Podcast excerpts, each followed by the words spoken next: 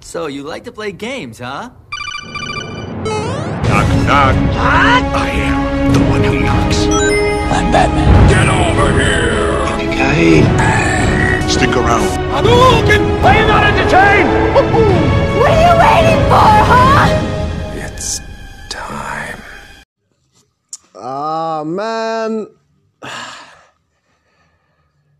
Ah,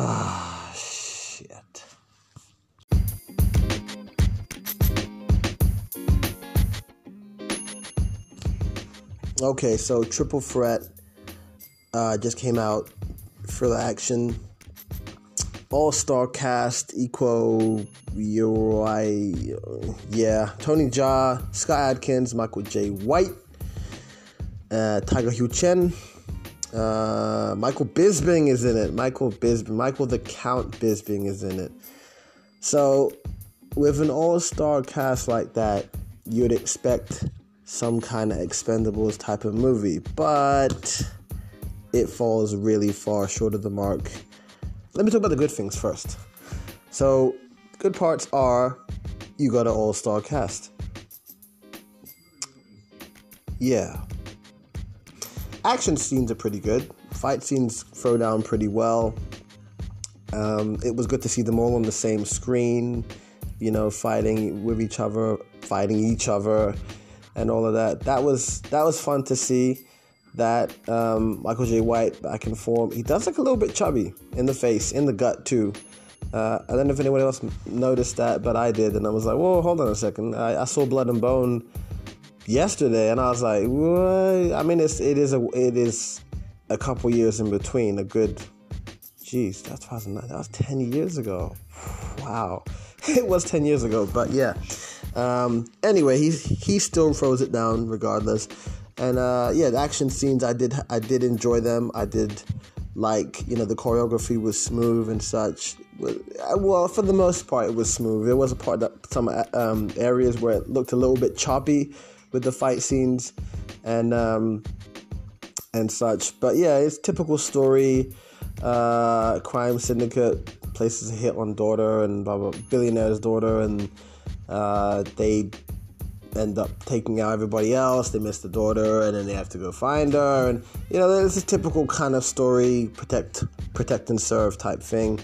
Um, so yeah, that's where the that's where the good part kind of ends. In terms of the downside of it, this movie's a hot mess. The story's a mess. The the way that the the story is told is a mess.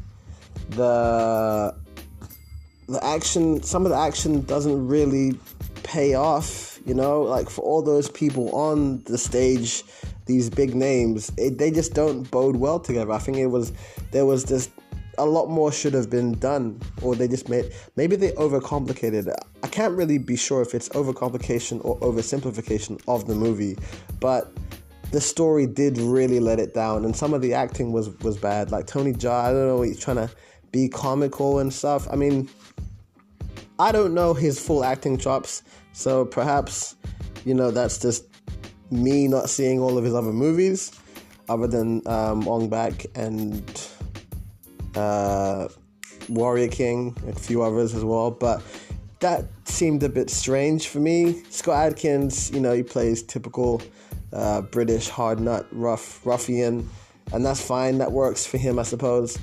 Um, and then you got Michael Bisping, my good old Bisping. He he was the last one to count out. He was literally the last man standing, and he was pretty much Vinnie Jones' character. You know, this really rough, ragged Englishman, um, just just raw, you know, just straight like gangster type. So um, hat off to Bisping for for pulling that one out of the hat. He, he did well for, with what he had, but yeah, the movie was a complete mess. The story wasn't great. Um, the choreography was was good, but it could have been great. I felt like they just made certain people fight because they had to, just to kind of show the styles and you know, I think maybe if they had a better director, um, it, it would have really paid off well. I hope that they do act in again in the future, and they have a better director behind it because you know these guys are amazing. They're incredible. Iko, Tony, Jaa, Scott Adkins, you know, he's the feats that he can he can do with his martial arts, uh, you know, and, and stunts and things is like unworldly. So I do hope, and obviously Michael Jai White is another beast.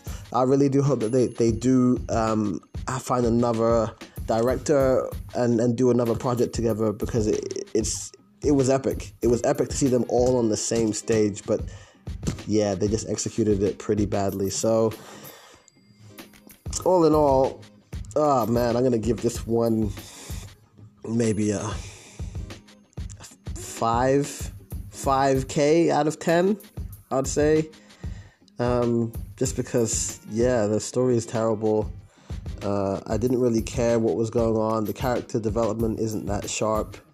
You know, I was I was just waiting for the action to, to kick in. Um, and by the end of it, I, I, I couldn't even remember what the whole story was about. Really, I just I could just pretty much piece together that they were trying to save this girl, and that was it. But you know, and all the rest of it just kind of went by the wayside. So, watch this film for the sake of, I guess, seeing those big names on screen, and uh, that's about it. That's about it. I, I'm a little disappointed, and I spoke to one of my friends as well, and he was disappointed as well. He was like, "You know, it's alright. It's good to see the fights and stuff." And yeah, I agree with him. Um, but other than that, yeah, it's a shame. I did do a, um, a trailer review about this movie a couple months ago, and um, yeah, it didn't really pay off. So, next one I'm looking forward to is uh, Master Z, um, which is that uh, Ip Man spin-off. Ip Man 4 trailer dropped as well. So, we're gonna see what goes down. Anyway, I'm out. I'll see you guys soon.